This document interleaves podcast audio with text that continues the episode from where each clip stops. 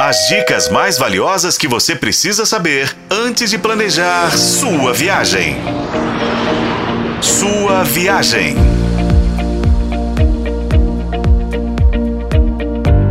Ei, ouvinte, tá pronto para desbravar o mundo comigo?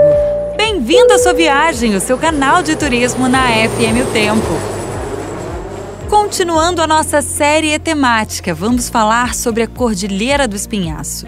Ela é o cenário para o Habita Summit, o 20 Congresso Brasileiro de Ecoturismo e Turismo de Aventura que começa nesta quarta-feira e vai até o sábado reunindo profissionais de diversos segmentos, como operadores, especialistas em natureza, acadêmicos, gestores e viajantes, que vão debater aí o futuro do turismo de natureza no Brasil. E nada mais perfeito que fazer isso na única cordilheira do país. Este ano, o Espinhaço ganhou pelo governo de Minas o status de destino turístico. Essa cadeia de montanhas abrange 173 municípios e é conhecida aí como Reserva da Biosfera pela Unesco.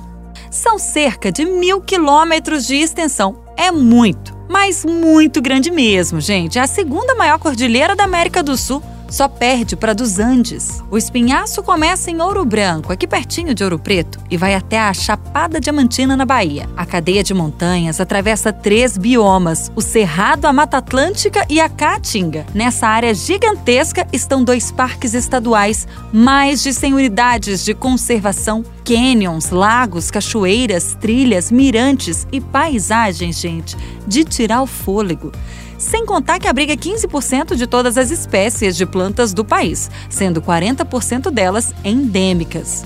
Portanto, é um dos melhores lugares para a prática de ecoturismo e turismo de aventura. E por esse motivo, é o cenário do Congresso do Abeta Summit. No Espinhaço, você pode praticar cicloturismo, trekking, escalada, montanhismo, rapel e olha, por aí vai!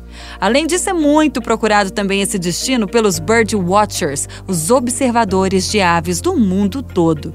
Na região tem uma ave muito rara, tá? A rolinha do Planalto.